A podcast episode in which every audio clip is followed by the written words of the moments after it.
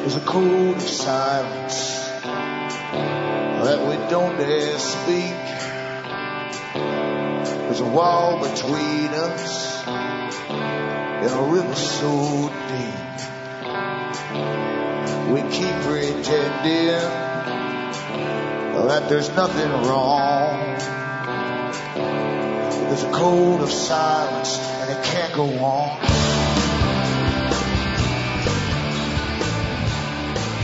Hi folks, I'm Alan Watt and this is Cutting Through the Matrix on March twenty-sixth, two thousand ten. For the newcomers out there, you should go into cutting through the matrix dot com website, bookmark all the other sites you'll see I have up on the front page, because once in a while the comm goes down, there's too many folk going into it at one time. And this way you'll be able to get the latest shows for download for free from these alternate sites. Now these are the official sites, cutting through the matrix dot com, .org, .net, .us, .ca. There's Alan Watt, cutting through the matrix dot c a, and there's also cutting through dot jankness dot com, plus Alan Watt, sentient sentinel dot e u. The last one is a European site, has all the audios, as, as the rest do, for download, but as addition of transcripts of a lot of the talks I've given in the past, and you can choose from the various languages of Europe, download them, print them up, and pass them round to your friends. Now, from the U S to Canada, remember, if you want to order the books and discs I have for sale at cutting through the matrix dot com, you can use a personal check to Canada. You can also use an international postal money order, which is from your post office, and uh, if you don't like to go through the bank, but I stress international, don't walk out with a green one, that's internal use only. And you can also use MoneyGram, Western Union, Cash, or PayPal. Now, there's a donation button, or donate button for PayPal on the sites. You can use that for buying as well. Just send a separate email with the order along with the donation from PayPal, and I'll get it out to you. Same across the rest of the world, PayPal, MoneyGram, Cash, or Western Union, uh, all work pretty fine. And Cash does get through, by the way. So I've heard. Anyway, for those who get the disc burned and passed to them, who don't like to use the computers, they play them on C D players, you can get in touch with me at Alan Watt, Site forty-one, Box four, Estaire, Ontario, Canada. Estaire is E S T A I R E, Ontario, Canada. Postal code is P for Peter, the number three, E for Elizabeth, the number four, N for Nora, and the number one, P three E four N one. Now that's that out the way, but I really do need you to help me because most folk listen all the time. I never think about sending a, a couple of pennies this way, uh, even though they're paying for other people's archives to get into archives. All my stuff's free, and they'll expect everyone else to do the, the paying for it. That's an unfortunate statement about humanity today, when they think everything is free.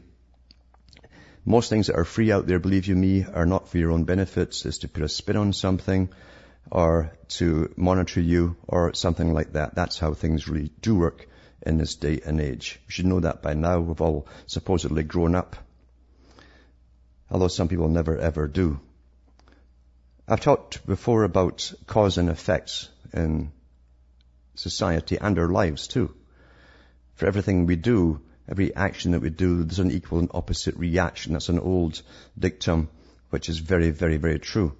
And we have spent so long creating cultures. Cultures take an awful long time to create, uh, organize, and work themselves out with conflicts until you have a, a fairly standardized culture.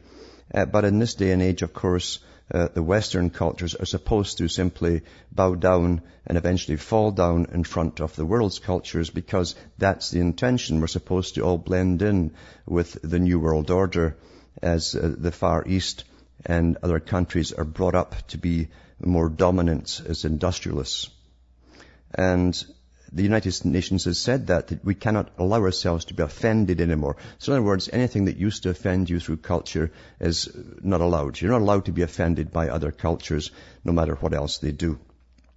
They, on the other hand, can be offended by whatever you do, and they found that out in Britain. I'll be back with more after this break.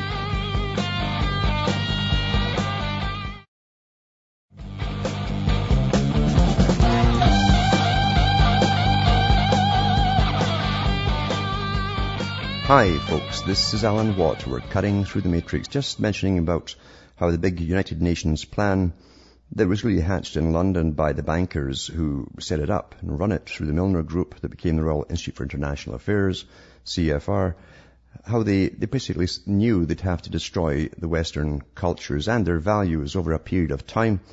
And so they get they went to, to together and got set on a cultural war that really started during World War Two and really escalated afterwards uh, down to debasement. And they said themselves they would use uh, communists and various other groups. Uh, they didn't care. In fact, according to Professor Carl Quigley, who they recruited, they could use all the causes. The more causes, the better, because you've got radical groups that will then take cash from you and you can direct them. And all of the groups that wanted a sort of world society, a socialist society, were promoted.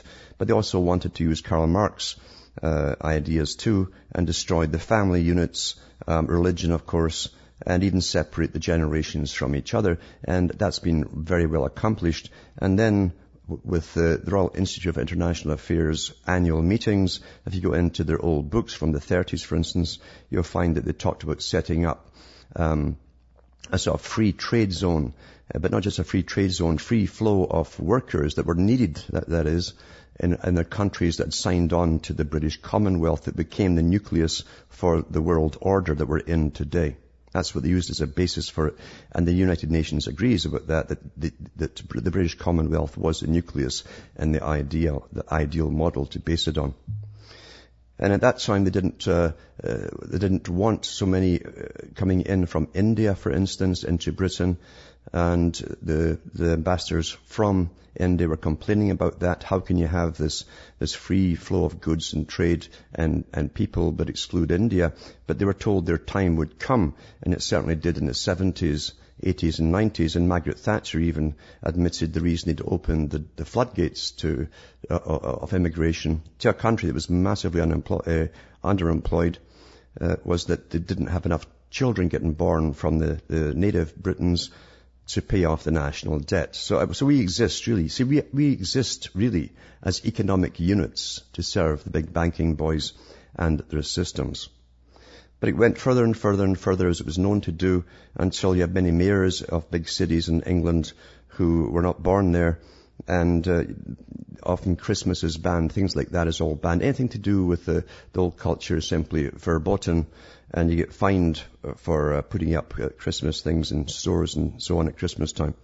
That's how ridiculous it all becomes. And what's even more so is the propaganda campaign that goes on at uh, the people back home.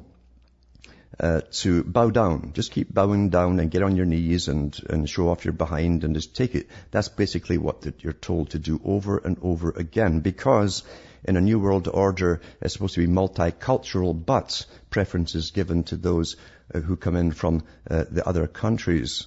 Preferences definitely given to them because they want those countries on board with the New World Order, and therefore their, their cultures must be allowed to expand as yours decline.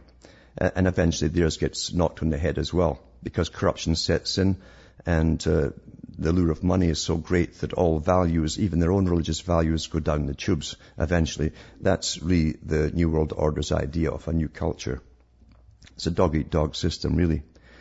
But when you start up a national health service, and I've mentioned this before, Marx talked about this kind of ideas, and that was brought into more concretized form by Lenin, who said in the West, services would be offered to the public, health services, police services, and so on, that one day would become authorities and they'd manage the people. Well, you see, a health service managed through government, obvious, is run by for political reasons.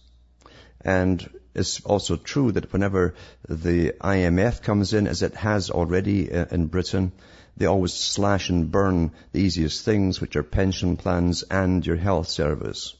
But what they do mandate as a priority is abortion, fast abortion, and fast vasectomy, fast um, tubal ligations for women, because they want a depopulation agenda to go underway. That's really what they're using it for now. If you have something seriously wrong with you, good luck to you. You might wait for months, maybe a year, and possibly you'll be dead by that time. It got so bad over there, and I've I mentioned about a, a video before that was put up by, I think it was Channel four, about how bad the National Health Service had become uh, with its slash and burn policies, where the government was dictating they get more beds open. And so the C E Os of the of the hospitals got very ingenious and simply put trolleys in the corridors, took off the wheels. Now they were stationary, they called them beds. But they also sent out flyers to all those awaiting surgeries, you know, important surgeries.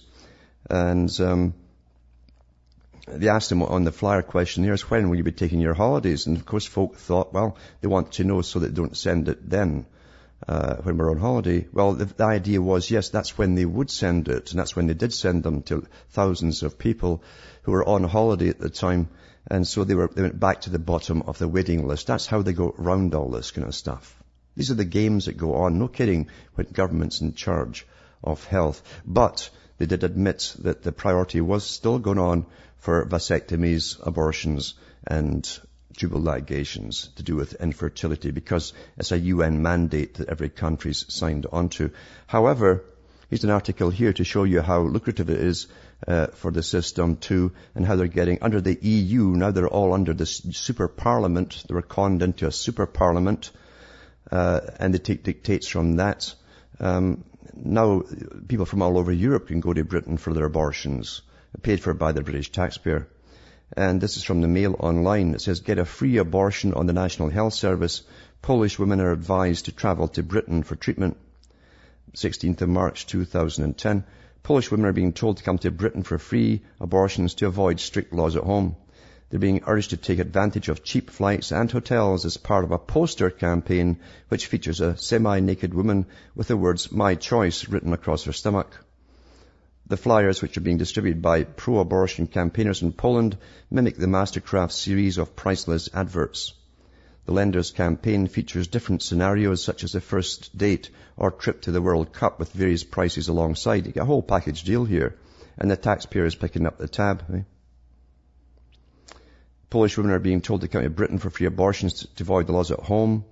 They're being urged to take advantage of the cheap flights, blah, blah, blah. The flyers, which are being distributed by pro-abortion campaigners in Poland, Poland say they distribute, this is, it keeps repeating itself, this darn thing.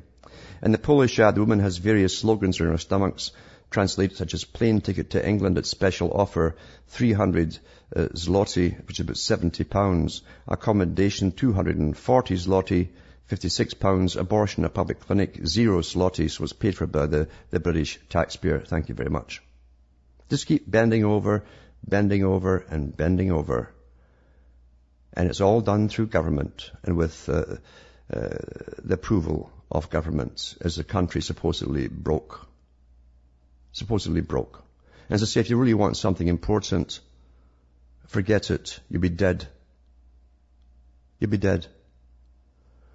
Now, cause and effect, cause and effect. Well, you see, since the forties and fifties, speeding up through the sixties with the uh, the whole push on to create pre-pubertal sex and then massive teenage sex uh, through the music industry and the movie industry, and promoted from the top down, there was natural uh, a lot of natural a lot of fallout. But the idea, of course, according to Wells and and Huxley and Bertrand Russell, who tried experimental schools along the subject of pre-pubertal uh, uh, sexual intercourse, Uh, was to ensure that the children wouldn't uh, wouldn't bond with any one person. That would put the end to marriage. Remember, that was a priority, an absolute priority.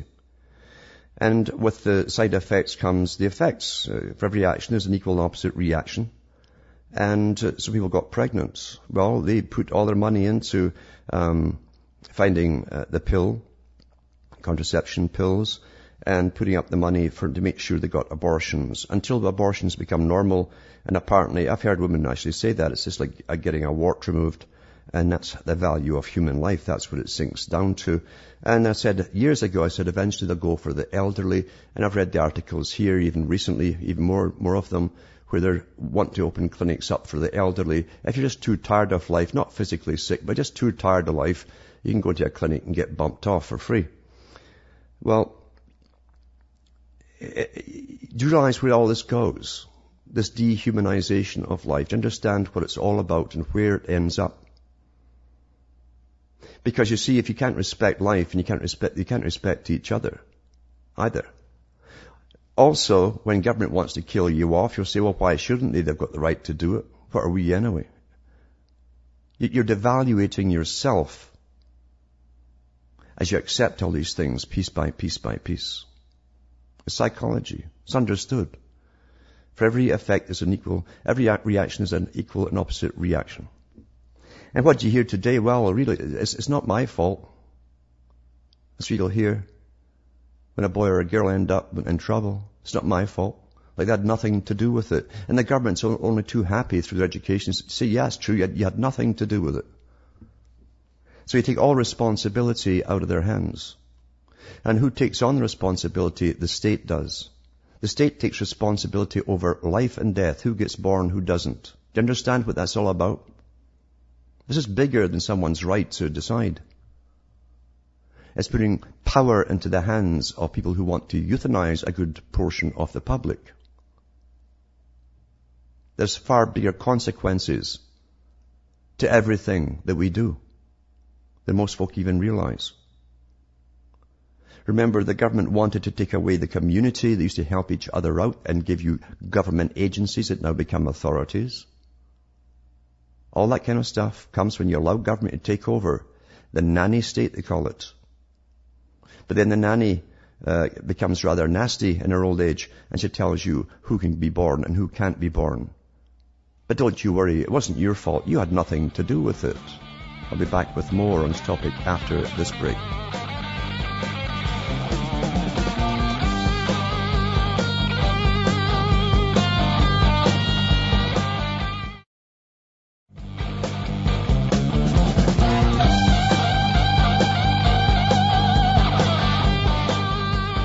Hi folks, I am Alan Watt and this is Cutting Through the Matrix. Just talking about the dehumanization of society and how it's planned that way. The whole idea, remember Julian Huxley said, we have to dethrone man from his pedestal where he thinks that he's the most supreme being on the planet, the, the most, uh, the highest creature on, in the world. And they'd have to get it through our thick skulls that we are now uh, down to the level of animals. And even below, in fact, according to Maurice Strong. He actually said we'll, that we wish we would have the rights of the tree or animals at the Rio Earth Summit meeting. And they're not kidding. But, as I say, you're supposed to keep bowing and bowing to the, the different uh, uh, cultures. Remember, that China, for instance, is the model state for the United Nations to copy for its one-child-per-family policy, which isn't quite true because I've read an article not too long ago, where the Chinese government will allow you to pay a slight kind of penalty if you're wealthy enough to have a second child. Because they, they do believe in eugenics, so the wealthier ones must be the most successful, therefore they can have more than one child, and they can afford to pay the little penalties that go along with it. But for the rest, no. Social disapproval says, well, you're taking food away from children to come if you have a second child, so we're going to abort it. And the B B C did a documentary a while back where they showed you, you could, they were buying uh, fetuses outside the back doors of the, the abortion clinics uh, for food. Uh, because it's a, a health food, you see. China, they're crazy on health foods. And foods that give them virility. They're, they're fanatical about anything that gives them virility. I can remember years ago a documentary where they showed you uh, about the ivory trade coming out of Africa. And at that time, a lot of rhinoceroses were, were being destroyed just for the horn, which was scraped into a powder because the Chinese believed it was very potent, you see.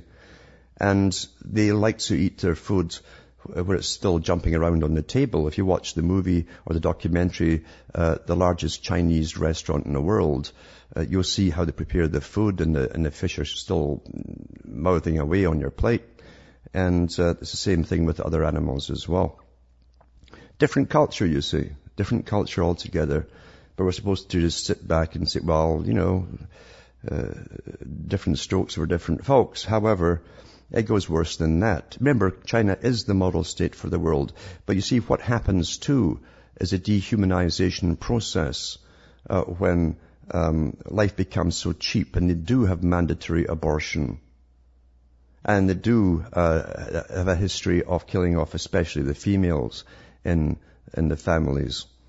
and that was actually promoted. The, the, the U N looked at that, uh, that, that part of the Chinese tradition and didn't stop it, and they'd encourage it because they wanted to drastically uh, bring down the populations. Now there's far too many males in China compared to, to women.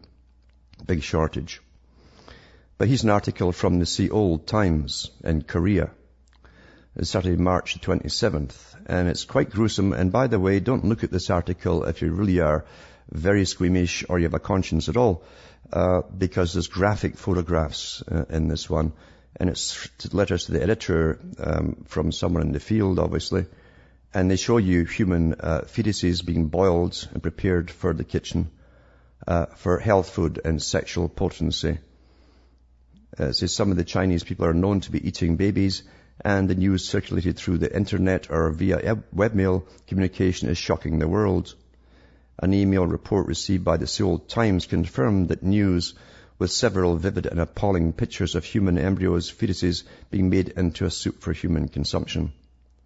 The report went on, a town in the southern province of Canton in Guangdong is now on trend, uh, uh, taking baby herbal soup to increase overall health and stamina and the power of sexual performance in particular. They really believe in this stuff.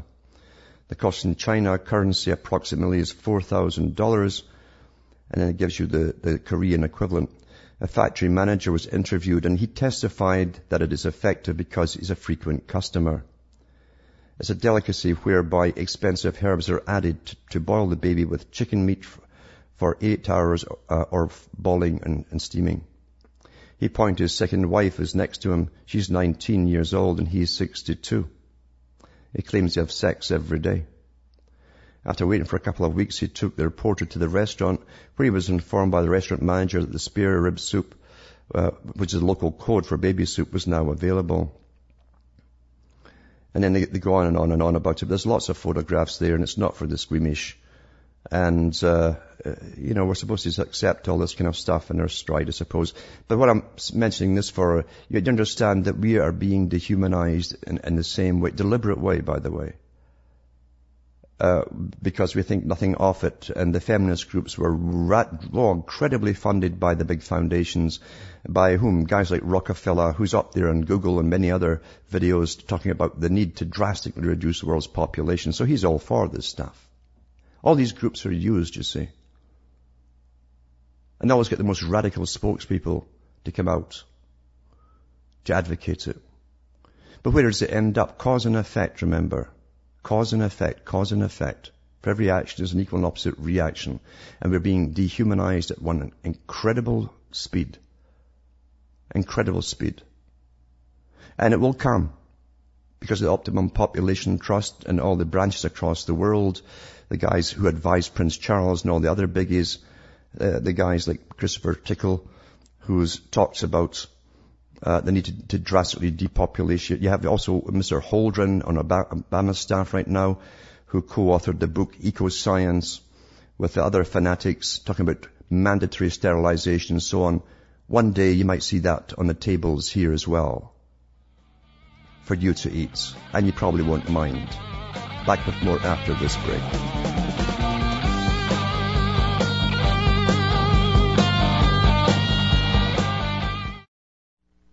You're listening to the Republic Broadcasting Network, because you can handle the truth.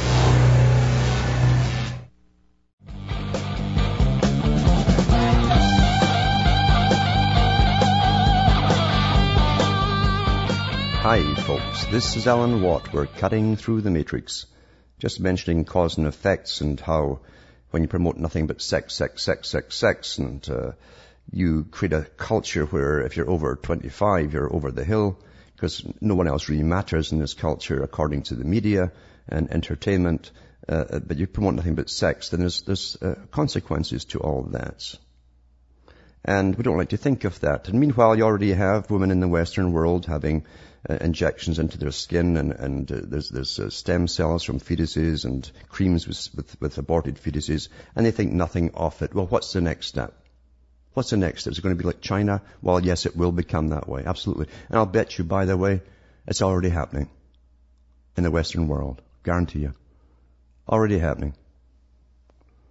Got to get the life force out of the very, very young, eh?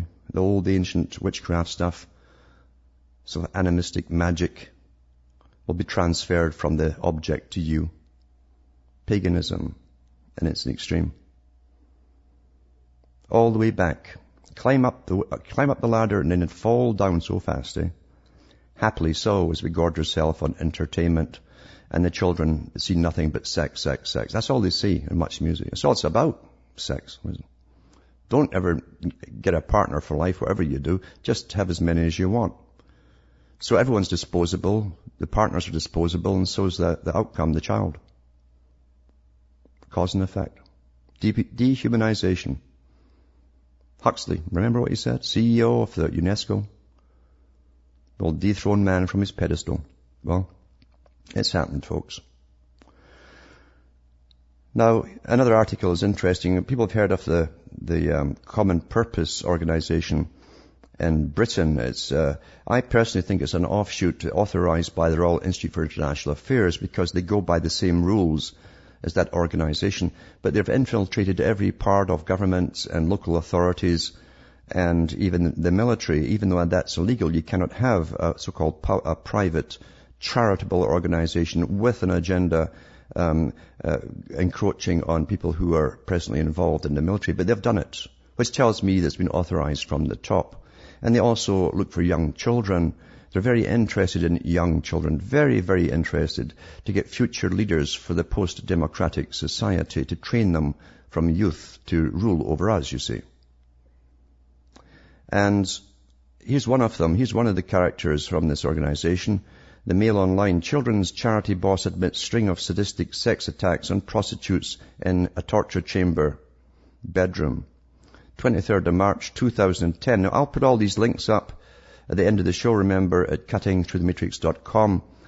If ExploreNet gives me the, graces me with the speed to get it up there instead of the twice up the dial-up, which is supposed to be high speed.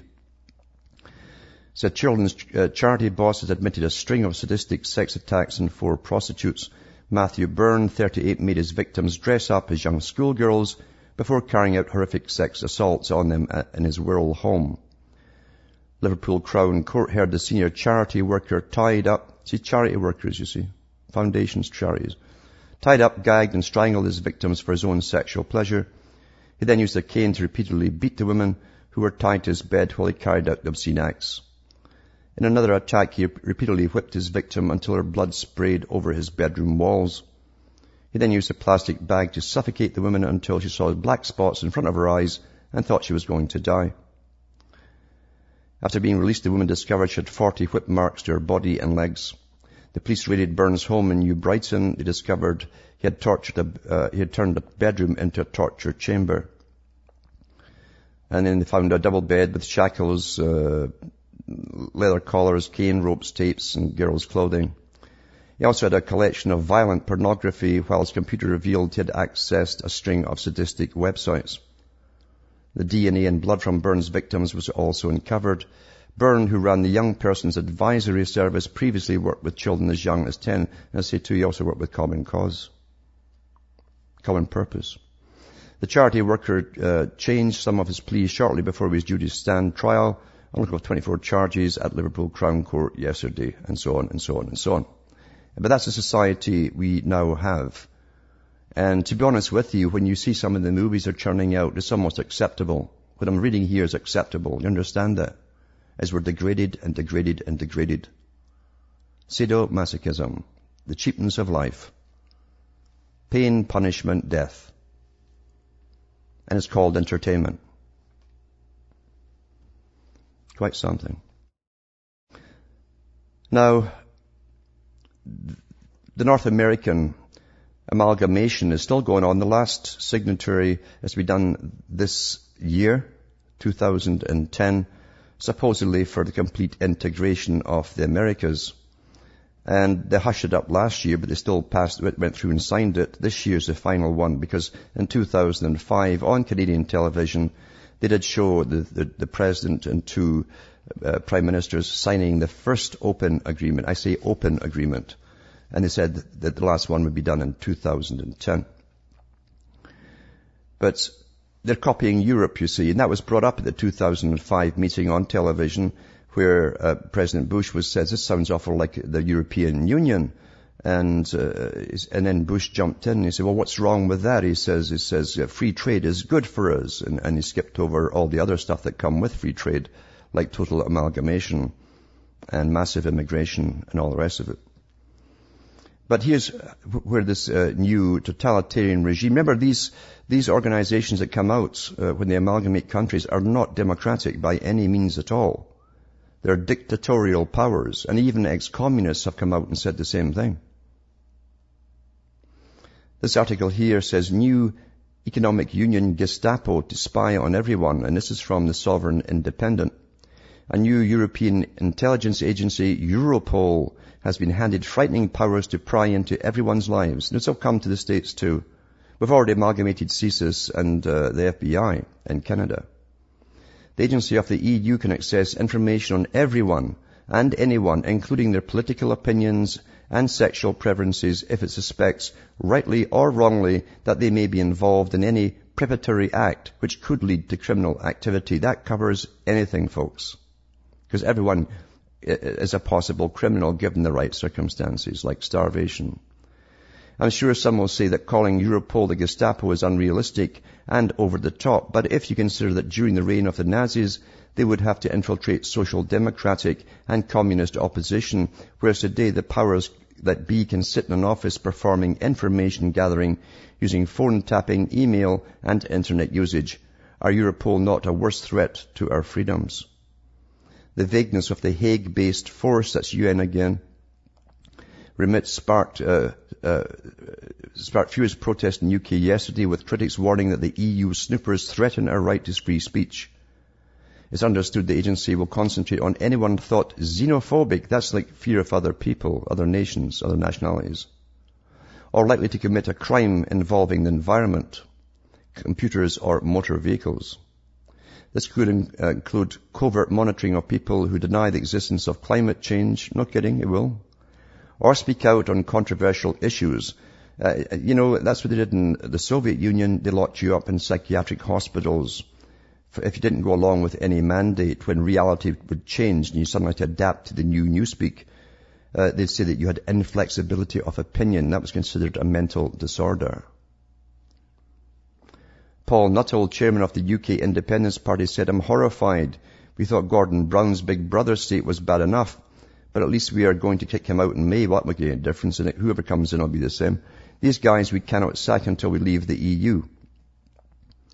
James Welsh, leader director of campaign group Liberty, said, we have huge concerns that Europol appears to have been given powers to hold very sensitive information and to investigate matters that aren't even crimes in the country. Any extension of police powers at any level needs to be properly debated and scrutinized. Well, fat chance, because you see, there is no debating going on at the E U Parliament. Even the politicians cannot make laws or, or adjust them or knock them out. It's done by a secretive group at the top. And that's a fact, folks. I've read the articles before.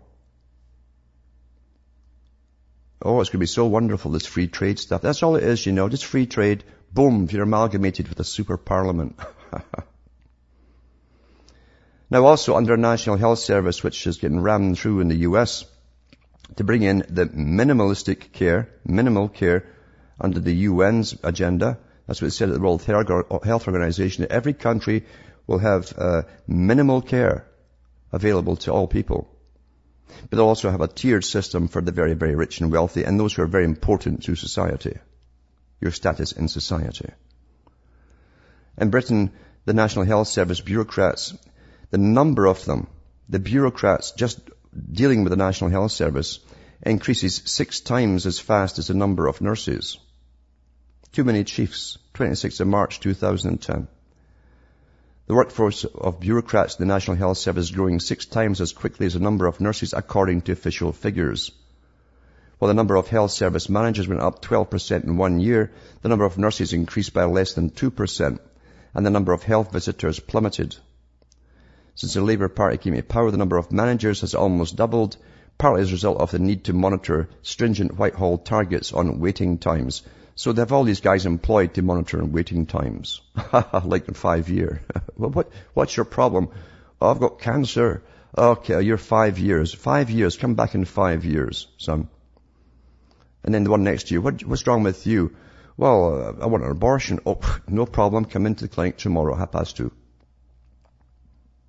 I'm not kidding. That's what's going on there. You see, it's not healthcare at all. It's a political agenda. That's what government does. Everything government does is political. You can't mix it with healthcare. You can't mix it. Now, I read, I read from Jack Attali's book a while back. The first one that he put out was called uh, Millennium, Winners and Losers in the Coming New World Order. And he said that, and he works at the United Nations, remember, and he said the next boat people would be Americans leading, leading their countries, leaving their shores uh, for work overseas. And the creme de la creme would be recruited by uh, the leading countries in, in commerce. And they'd travel off to other countries. I could have new nomadic people that would go from from budding countries to budding countries according to the economies. Well, here's an article here about the U S, and it's already happening there. It's already been happening in uh, Europe for a long time. In fact, they had the European paper, and this is full of ads for the creme de la creme. Everyone else is left behind, of course, and this is from business week dot com.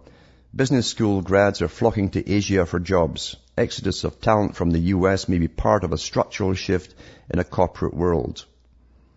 It says, James Crawford says he hopes he can capitalize on his Columbia M B A in Shanghai. Special report. For decades, the U S manufacturing jobs have been slipping away even as American factories churn out billions of dollars worth of goods. This is uh, James Tsai, the sort of M B A corporate recruiter uh, recruiters covet. He went to a good prep school, earned a degree with honors from Middlebury College, and made vice president in Bank of America's International Wealth Management Group at the age of twenty-six. Today, Tsai is about to graduate, straight A's in hand, from Northwestern's uh, Kellogg School of Management, a top-rated program in America, and he, he's hustling to land his first uh, post-M B A job in China.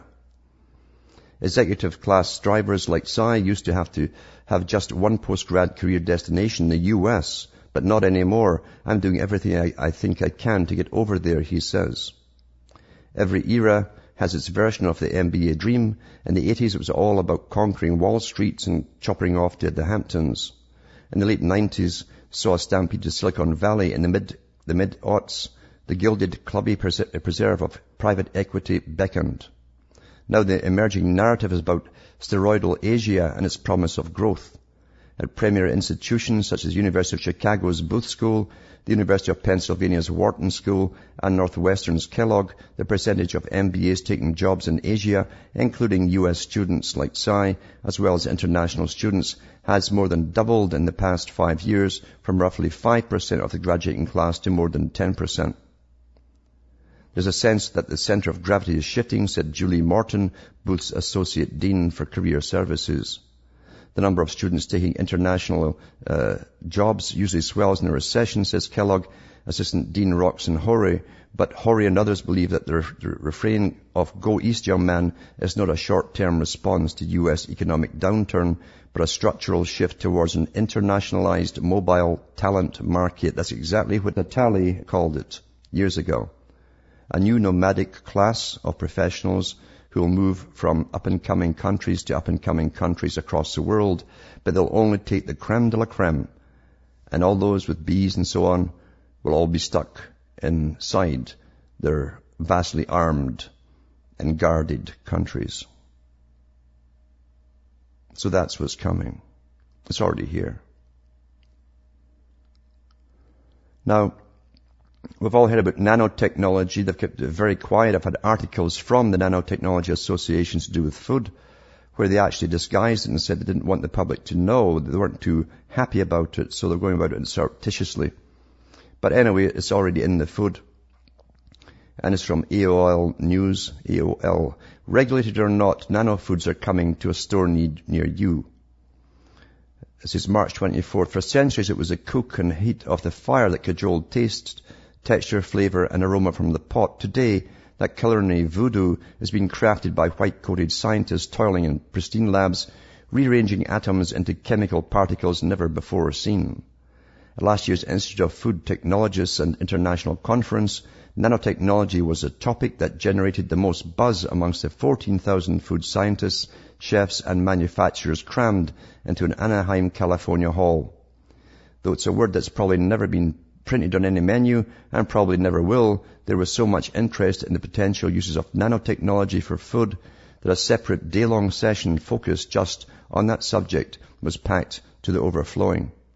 In one corner of the convention centre, a chemist, a flavourist and two food marketing specialists clustered around a large chart of the periodic table of elements. So you have to think back to your high school class in science. The food chemist from China ran her hands over the chart, pausing at different chemicals just long enough to see how a nanoized version of each would improve existing flavours or create new ones. One of the marketing guys questioned what would happen if the consumer found out. The flavourist asked whether the Food and Drug Administration would even allow nano-ingredients. Posed a, var- a variation of the latter question, Doctor Jesse Goodman, the agency's chief scientist and deputy commissioner for science and public health, gave a revealing answer. He said he wasn't involved enough with how the F D A was handling nanomaterials in food to discuss that issue. Well, actually, I'll put another link up, too, to show you that the F D A Uh, aren't even looking into it. They're way behind and the stuff is already being put in your food. So there's two articles I have on that to come up. Then I'm going to mention Miss Pachori, Mister Pachori, the wonderful guy from India, after this break.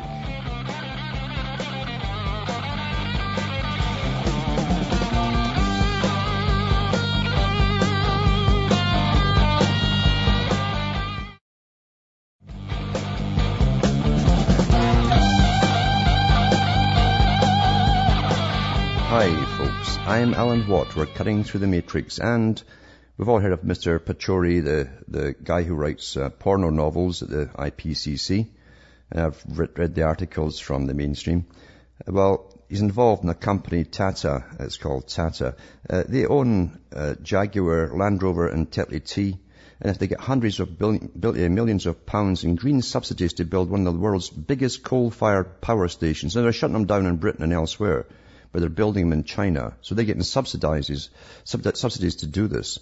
Tata will receive huge sums from the West for building the power station in India thanks to the carbon trading system established by the Kyoto Treaty. Uh, critics say the system makes a mockery of attempts to combat climate change. When the plant near Port of Mudra in Gujarat becomes operational in two thousand eleven, it'll emit twenty-five point seven tons of carbon dioxide a year, more C O two than any power station in Britain, yet it'll be classed by the United Nations as a source of clean power.